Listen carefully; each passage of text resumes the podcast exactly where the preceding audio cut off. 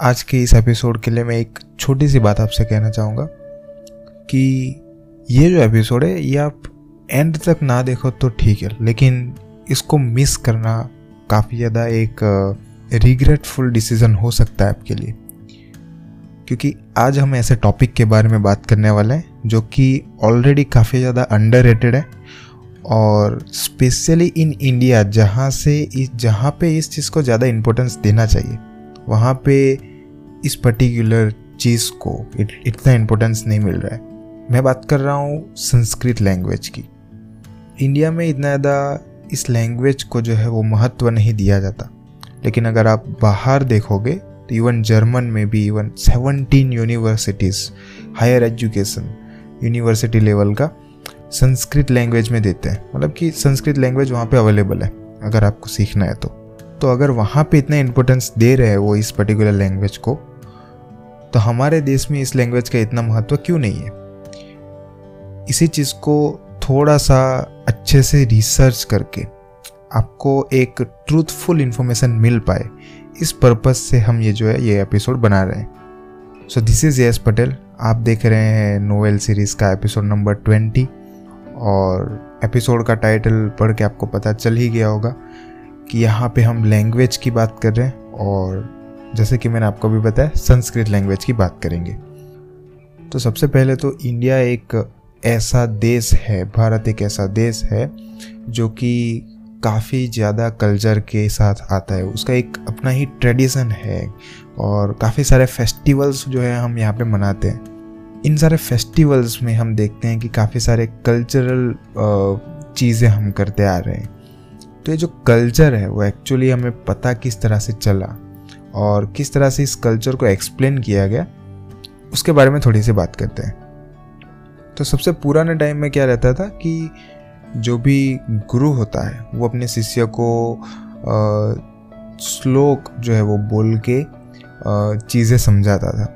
और वो इसी तरह से माउथ टू माउथ एजुकेशन जो जो है वो होता था। तो जो भी एजुकेशन सिस्टम था, वो इसी प्रकार से चलता था कि जो भी इंसान या आपके जो गुरु हैं, वो आपको जो भी पढ़ा रहे हैं, वो नॉलेज आपके पास सिर्फ़ वोकल फॉर्म में ही है। आप, आपके पास सिर्फ़ वो काइंड ऑफ़ लाइक आप उसे सिर्फ़ याद रख सकते हैं। आप उसे लिख नहीं सकते। लेकिन एक टाइम के बाद जब लिखना और ये सारी चीज़ें इन्वेंट हुई तो चीज़ें लिखनी स्टार्ट हुई। और वहाँ से संस्कृत को एक अच्छा मोड मिला। और वहाँ से काफ़ी सारे बाद में ग्रंथ वगैरह लिखे गए। फॉर एग्ज़ाम्पल महाभारत और रामायण और ऐसे ही काफ़ी सारे ग्रंथ। तो ये जो ग्रंथ है इवन ये ग्रंथ की क्या बात करूँ, मैं आपको वेद की बात करूँ, वेद भी जो है वो संस्कृत लैंग्वेज में लिखे गए।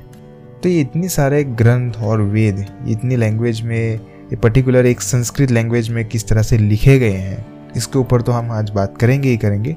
लेकिन जैसे कि हमें पता है कि वेद और जितने भी एंशियंट इंडियन चीज़ें वो काफ़ी ज़्यादा साइंस से इंस्पायर्ड है।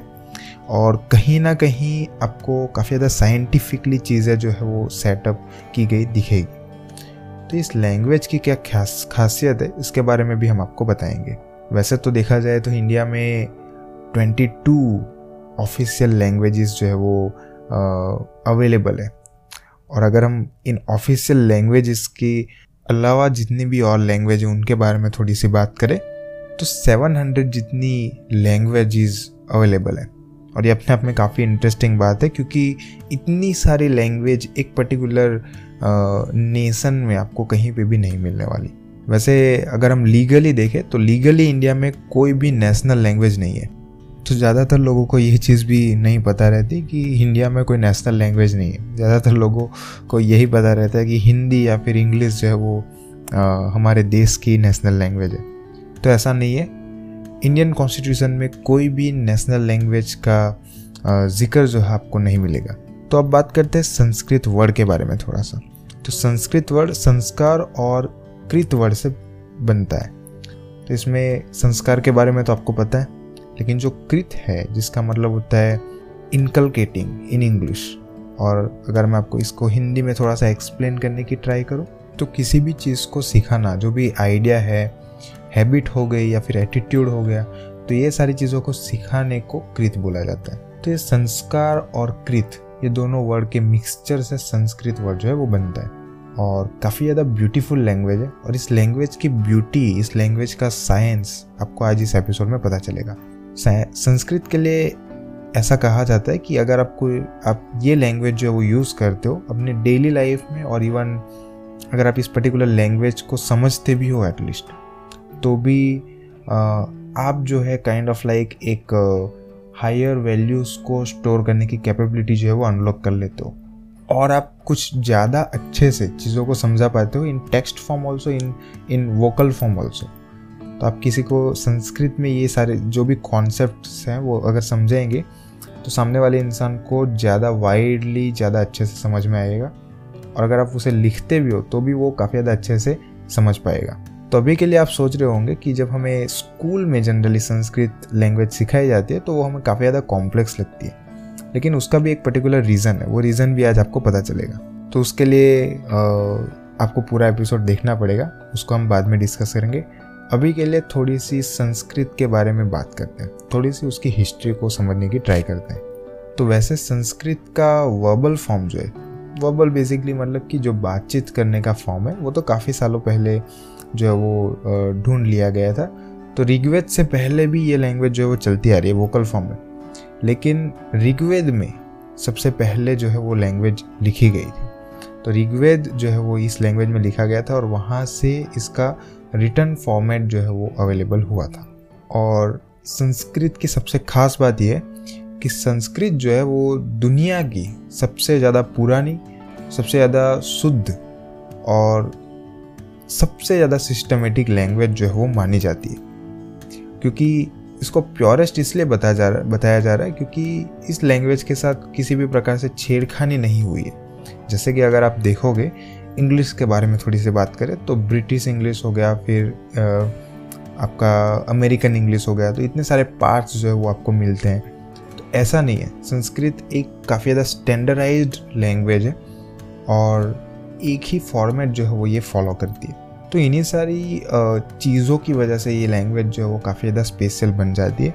ऑल्सो अगर हम साइंटिस्ट की बात माने तो इस लैंग्वेज को काफ़ी ज़्यादा वर्सेटाइल भी बताया जा रहा है। संस्कृत में पानी के सेवेंटी जितने सिनोनिम्स मतलब कि समानार्थी शब्द जो है वो अवेलेबल है विच इज़ ग्रेट अगर हम एलिफेंट की बात करें, हाथी जिसको हम बोलते हैं, अगर उसकी बात करें तो उसके भी हंड्रेड नेम्स अवेलेबल है। सो यू कैन सी कि कितनी ज़्यादा वाइड लैंग्वेज है। आप, आपको अगर एक वर्ड नहीं पता तो उसके सामने आपके पास काफ़ी सारे वर्ड अवेलेबल हैं। और इन्हीं सारी कैपेबिलिटीज़ की वजह से ये लैंग्वेज जो है वो काफ़ी ज़्यादा पॉपुलर है। इवन सबसे स्पेशल चीज़ हमारे जो नेशनल चिन्ह में सत्यमेव जयते लिखा है, वो भी एक्चुअली एक संस्कृत सूत्र का ही पाठ है। वो अथर्ववेद में से लिया गया है, मंडका उपनिषद से उसको उठाया है।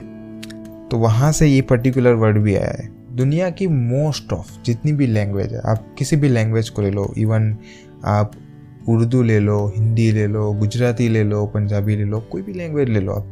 इवन वर्ल्ड वाइड अगर आप अरबिक देखोगे या फिर रोमन लैंग्वेज देखोगे तो जितनी भी लैंग्वेज है, वो सारी की सारी इन्फ्लुएंस है संस्कृत से। और इस चीज़ को एक्सपर्ट्स ने कंफर्म किया है तो हम यहाँ पे ऐसे ही नहीं बोल रहे। By the way novel series के या फिर स्टेटिफाई पे जितने भी चीज़ें आप देखते हो, वो सारी चीज़ें क्रॉस चेक की जाती है, और वो कहीं से भी फेक नहीं होती, इसका हम मेक श्योर कर दें। सारी चीज़ों को काफ़ी ज़्यादा डिटेल में रिसर्च किया जाता है और उसको वेरीफाई करते हुए हम सारे फैक्ट्स आपको बताते हैं। तो हम जितनी भी चीज़ें यहाँ पे बताते हैं इसकी एक चीज़ की आ, हम यहाँ पे गारंटी दे सकते हैं कि ये जो भी हम नॉलेज आपको दे रहे हैं जितनी भी इंफॉर्मेशन हम प्रोवाइड कर रहे हैं वो हंड्रेड परसेंट फैक्ट है। और वो कहीं से भी लाइक फेक नहीं है। अगर हमें लगता है कि ये मिथ है तो हम वहाँ पे बता देते हैं आपको कि ये मिथ है। ठीक है? एनीवेज बात करते हैं कुछ और बातें संस्कृत की। तो संस्कृत को even mother of Romani language भी बोला जाता है। तो रोमन में इस लैंग्वेज को uh, इस लैंग्वेज से पर्टिकुलरली काफ़ी सारी लैंग्वेज जो है वो बनाई गई है। और इसलिए शायद से संस्कृत को mother of the Romani language बोला जाता है। ऑल्सो अगर आप देखोगे द्रविड्स मतलब कि south Indian south Indian peoples जो है इंडिया में, वहाँ में जितनी भी लैंग्वेजेस यूज़ होती है मेजरली फोर लैंग्वेजेस बताई जाती है, लेकिन और भी जितनी लैंग्वेजेस अवेलेबल हैं, वो सारी लैंग्वेज जो है, वो कहीं ना कहीं संस्कृत से इंस्पायर्ड बताई जाती है। संस्कृत में जितनी भी चीज़ें लिखी गई हैं, उनमें से 95 परसेंट तो ऐसी चीज़ें जो कि कहीं से भी रिलीजियस चीज़ों से अटैच नहीं है। मतलब कि वो हिंदुज़म को, सनातन धर्म को, या फिर किसी भी और रिलीजन को प्रमोट नहीं करते। वो जनरली होते हैं फिलोसॉफी के ऊपर लॉज के ऊपर साइंस के ऊपर लिटरेचर के ऊपर ग्रामर के ऊपर फोनेटिक्स के ऊपर। और ऐसी काफ़ी सारी चीज़ों के बारे में डिस्कस किया गया। तो ये भी कहीं से एक मिथ है कि संस्कृत एक एक्चुअली रिलीजियस लैंग्वेज है। तो इसको भी हम आई थिंक इसके लिए भी काइंड ऑफ़ लाइक मैं डिसअग्री करता हूँ। ये मेरा ओपिनियन है बाय द वे लेकिन uh, जो भी प्रूफ है वो तो यही बताते हैं कि 95 परसेंट ऑफ़ संस्कृत लिटरेचर जो है वो रिलीजियस नहीं है। वो कहीं ना कहीं साइंस के बेस पे है। क्योंकि लैंग्वेज का मेजर वर्क जो होता है वो uh, आपको नॉलेज प्रोवाइड करना होता है। और ज़्यादातर कम्युनिकेशन होता है। तो जितने भी लिटरेचर ज़्यादातर लिखे गए संस्कृत में वो जनरली साइंटिफिक ज़्यादा होते थे। फिलोसॉफी या फिर लॉ हो गया तो ये सारी चीज़ें ज़्यादातर इस पर्टिकुलर लैंग्वेज में लिखी गई थी। लैंग्वेज की एक ब्यूटी होती है, जो कि कहीं ना कहीं आपको काफ़ी ज़्यादा टाइम जाने के बाद पता चलती है। तो संस्कृत लैंग्वेज की भी जो ब्यूटी है, वो साइंटिस्ट को आज पता चल रही है। अगर हम पर्टिकुलरली संस्कृत की बात करें तो स्टार्टिंग में जब वैदिक कल्चर था, तब तो उसका काफ़ी ज़्यादा काइंड ऑफ़ लाइक विरोध नहीं बोल सकते, लेकिन उतना ज़्यादा इम्पोर्टेंस नहीं दिया गया था। क्योंकि वो टेक्स्ट लिखने को जो है वो इतना ज़्यादा महत्व नहीं देते थे। वो जनरली गुरु से सीधा बोल के और उसी को रिपीट करते हुए, उसी को याद करते हुए सीखने में ज़्यादा बिलीव रखते थे। लेकिन टाइम के साथ चीज़ें जो है वो चेंज होती है और ऐसे ही चीज़ें चेंज होती गई और जब हमारा धर्म जो है वो संकट में आता है, तब जाके चीज़ें चेंज होती है और तब वो सोचते हैं कि कहीं ना कहीं टेक्स्ट फॉर्म में भी हमें लिखना पड़ेगा, तभी जाके जो फ्यूचर जनरेशन है उनको प्रॉपर नॉलेज जो वो मिल पाएगा।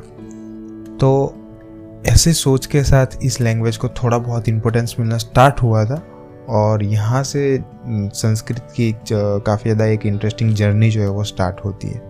तो सबसे पुराने लेयर्स मतलब कि सबसे पुराने जो टेक्स्ट है, संस्कृत में लिखे गए, वो kind of like fifteen hundred B के आसपास है, जो कि मेज़र या फिर कैलकुलेट किए गए हैं बाय मॉडर्न स्कॉलर्स तो ओवरऑल अगर हम एक कैलकुलेशन लगाते हैं आज, कि टोटल इंडिया में इस पर्टिकुलर लैंग्वेज से कितनी सारी चीज़ें लिखी गई हैं तो सिर्फ़ इंडिया की बात करें तो सेवन मिलियन तो इंडिया में ही है। और थर्टी मिलियन जो है वो ओवरऑल संस्कृत की जो चीज़ें जो है वो लिखी गई हैं। तो जब आप इतनी सारी चीज़ों को मिक्स करोगे और कैलकुलेट करोगे तो आपको पता चलेगा कि संस्कृत जो है वो लैटिन और ग्रीक दोनों लैंग्वेज को अगर आप मिक्स कर दोगे, उनका जितना मैग्नीट्यूड है, उससे भी कहीं ज़्यादा जो है वो ऑर्डर्स में लिखी गई है। काफ़ी सारे मैग्नीट्यूड में जो इस पर्टिकुलर लैंग्वेज को लिखा गया है। तो जनरली संस्कृत लैंग्वेज में पोएट्री जो है ज़्यादा आपको देखने को मिलेगी। उसके अलावा ड्रामा नाटक जिनको हम बोलते हैं, वो लिखे गए हैं। काफ़ी सारी हिस्ट्रीज और even epics for example Mahabharata और रामायण इवन नोवेल्स और ऐसी सारी कुछ चीज़ें जो है वो लिखी गई है।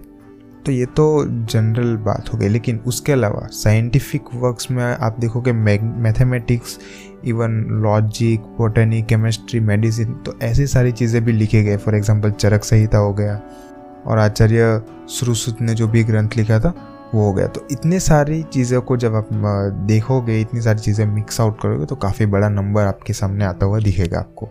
नालंदा विद्यापीठ की जो लाइब्रेरी थी, वहाँ पे मोस्ट ऑफ़ ये संस्कृत टेक्स्ट को रखा गया था। लेकिन चीज़ें जो वो चेंज हो गई, जब मुग़ल आते हैं और टेररिज्म के नाम पे वो चीज़ों को जला देते हैं और हमारे नॉलेज को जो है वो डिस्ट्रॉय किया जाता है। इवन मुग़ल्स के बाद जो ब्रिटिशर्स भी आए थे, उन्होंने भी ये पर्टिकुलर चीज़ को किया था। तो उनका भी काफ़ी बड़ा हाथ रहा है हमारी कल्चरल बुक्स या फिर हमारी कल्चरल स्टोरेज को डैमेज करने में। तो अब बात करते हैं कि संस्कृत क्यों एक यूनिक लैंग्वेज है? इतनी सारी लैंग्वेज की चॉइस में संस्कृत को ही क्यों चुना गया एंसेंट इंडिया में और ऐसी ही लैंग्वेज क्यों बनाई गई? तो इतनी सारी लैंग्वेज में सबसे पहली जो संस्कृत के पास पावर है, वो ये है कि वो चीज़ों को काफ़ी ज़्यादा एफिशिएंटली समझा सकती है। तो इसका मतलब ये हुआ कि अगर आपको कोई भी चीज़ समझानी है किसी को तो आप सेम चीज़ जो दूसरी लैंग्वेज में समझाओगे वही सेम चीज़ आप संस्कृत में मिनिमम वर्ड के साथ समझा सकते हो। So your efficiency will be maximum उसके अलावा फोनेटिकली और आ, अगर आप वर्बली भी देखोगे तो संस्कृत जो है वो सबसे ज़्यादा एक्यूरेट लैंग्वेज मानी जाती है। तो संस्कृत में 49 टाइप्स ऑफ़ साउंड्स जो है वो यूज़ किए जाते हैं। जिससे प्रोनाउंसिएशंस जो है वो हो सके। तो ये different pronounce different different words के लिए डिफरेंट डिफरेंट प्रोनाउंसिएशन होता है। तो ये जो प्रोनाउंसिएशन है, उनके जो साउंड्स है वो 49 टाइप्स के और नासा की बात करें तो संस्कृत ही सिर्फ़ ऐसी लैंग्वेज है, जो कि एक पर्टिकुलर सेंटेंस से काफ़ी सारे मीनिंग बनाने की क्षमता नहीं रखती। और ये एक्चुअली बेनिफिशियल चीज़ है। तो अगर मैं आपको एक एग्जांपल दूँ कि इंग्लिश में एक एग्जांपल देते हैं। For example you will go there और अगर आपने उसका थोड़ा सा स्ट्रक्चर चेंज कर दिया तो like you will go there तो एक क्वेश्चन और काइंड ऑफ़ लाइक एक सेंटेंस भी बन रहा है सेम सेम चीज़ों को सिर्फ़ आगे पीछे करने से। लेकिन संस्कृत में ये चीज़ लागू नहीं होती। अगर आप उसमें वर्ड्स जो है वो चेंज कर दोगे तो भी चीज़ें जो है वो सेम आउटपुट दे रही होंगी। फॉर एग्ज़ाम्पल वा गमिष्यति और गमिष्यति वा, ये दोनों का मीनिंग सेम ही है। Will you go will you go तो ये पावर है संस्कृत लैंग्वेज की। और इसका उपयोग आपको पता है हम कहाँ कर सकते हैं? एआई के अंदर, क्योंकि प्रोग्रामिंग में कुछ ऐसी चीज़ें काफ़ी ज़्यादा मैटर करती है। फॉर एग्ज़ाम्पल अगर आप एआई को एक सेंटेंस बताओगे तो उसका आप आगे पीछे भी कर दोगे तो एआई जो है वो अच्छे से समझ पाएगा, क्योंकि मीनिंग एक ही निकल रहा है। क्योंकि जब हम इंग्लिश या फिर किसी भी और लैंग्वेज को यूज़ करेंगे तो उसके काफ़ी सारे मीनिंग्स जो है वो निकलते हैं। और वो मीनिंग्स की वजह से लैंग्वेज जो है वो वलनरेबल बनती है और कहीं ना कहीं एक कन्फ्यूज़न क्रिएट होने के चांसेस हैं। तो ये चांसेस को कम करने के लिए संस्कृत लैंग्वेज सबसे ज़्यादा बेस्ट बताई जा रही है नासा की ओर से। इवन इंटरस्टेलर मूवी में भी संस्कृत लैंग्वेज को इंटरेक्ट करने के लिए यूज़ किया था। और इवन अभी रिसेंटली नासा ने भी एक डॉक्यूमेंट पब्लिश किया था, जिसके अंदर उन्होंने बताया है कि संस्कृत जो है वो बेस्ट लैंग्वेज हो सकती है एआई के साथ इंटरेक्ट करने के लिए। ऑल्सो रिसर्च ये भी बताती है कि संस्कृत को सीखने से हमारी ब्रेन के फंक्शनिंग जो है वो काफ़ी ज़्यादा इम्प्रूव होती है। और स्टूडेंट की एकेडमिकली पावर जो है वो काफ़ी ज़्यादा बढ़ जाती है। तो काफ़ी ज़्यादा एनहांस होता है संस्कृत की वजह से। तो अगर आपको भी ये सब्जेक्ट बोरिंग लग रहा है तो आप एक मैनर में नहीं सीख रहे हो। तो मेरा जो नेक्स्ट पॉइंट है वो यही है कि संस्कृत को सीखने के लिए एक मैनर चाहिए। और वो मैनर जो है, इसके ऊपर एक पूरा का पूरा लाइक फोर थाउज़ेंड फेस का एक पर्टिकुलर ग्रंथ लिखा गया है या फिर एक बुक लिखी गई है और उसके अकॉर्डिंग आप जब चीज़ें सीखोगे तो आपको चीज़ें जो है काफ़ी ज़्यादा सिंपल लगेगी और कहीं ना कहीं आपको काफ़ी ज़्यादा ईजी भी लगेगी। तो वो पर्टिकुलर बुक में क्या है और भी काफ़ी सारी जो भी चीज़ें है वो तो हम आ, इसके पार्ट टू में बात करेंगे। इसका पार्ट टू हम काफ़ी कुछ एपिसोड लॉन्च करने के बाद बताएँगे और उसके बाद हम इसको लॉन्च करेंगे और उसमें काफ़ी ज़्यादा और इन्फॉर्मेशन होंगी। अभी के लिए कुछ कुछ बेसिक सी चीज़ें यहाँ पे हम डिस्कस कर रहे हैं जो भी एक्स्ट्रा ऑर्डिनरी एलिमेंट्स है वो तो अभी आने बाकी है।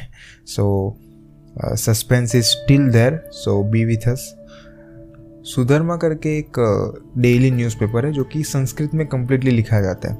और ये एकमात्र ऐसा न्यूज़पेपर है इन होल वर्ल्ड कि जो संस्कृत लैंग्वेज में लिखा जा रहा है। और वो पब्लिश हो रहा है 1970 से मैसूर कर्नाटका में।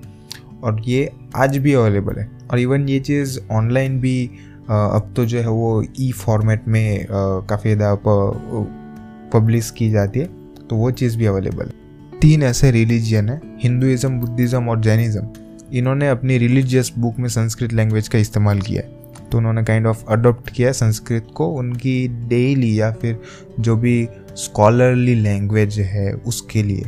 कर्नाटक में एक विलेज है मत्तूर करके, वहाँ पे लोग जो है सिर्फ़ संस्कृत लैंग्वेज ही बोलते हैं। Still in 2022 14 university actively Germany में संस्कृत को एज ए सब्जेक्ट ऑफ़र कर रही है और भी काफ़ी सारी वर्ल्ड वाइड यूनिवर्सिटीज़ हैं जो कि संस्कृत को ऑफ़र करती है।